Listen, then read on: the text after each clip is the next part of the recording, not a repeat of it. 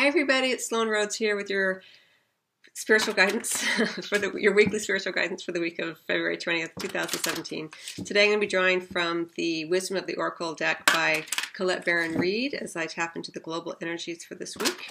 I love this deck. It's very um, soft energy, very beautiful imagery, and um, very evocative. So let me go ahead and get the card drawn.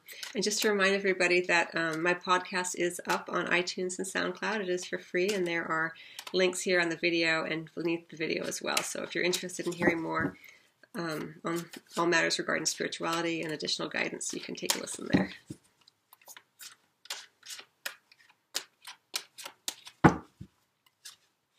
Deep knowing.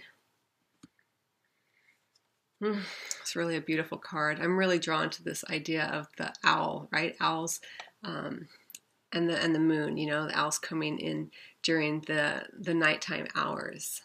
The moon representing the the unconscious, things that have yet to rise into our consciousness, but at a heart level, we know. There's always information that we know, we just can't um, articulate it yet. You know, it's about a deep knowing, a heart knowing, as opposed to the mind knowing. Remember that your heart is who you truly are, and your mind is what you use.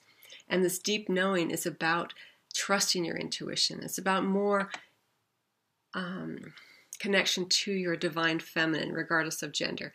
About understanding that there is a whole wealth of information available to you that hasn't yet entered your conscious linear mind, right? Your egoic linear conscious mind.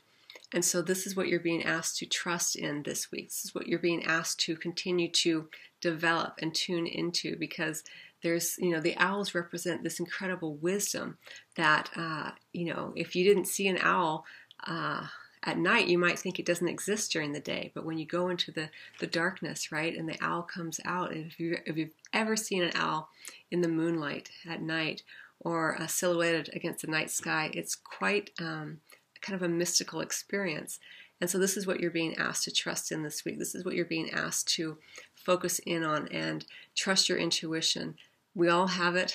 You know, there's not one person on the planet who hasn't had a gut feeling, right? That that sense of, hmm, uh, I, I should probably do this, or I want to do this, or I'm being guided towards this.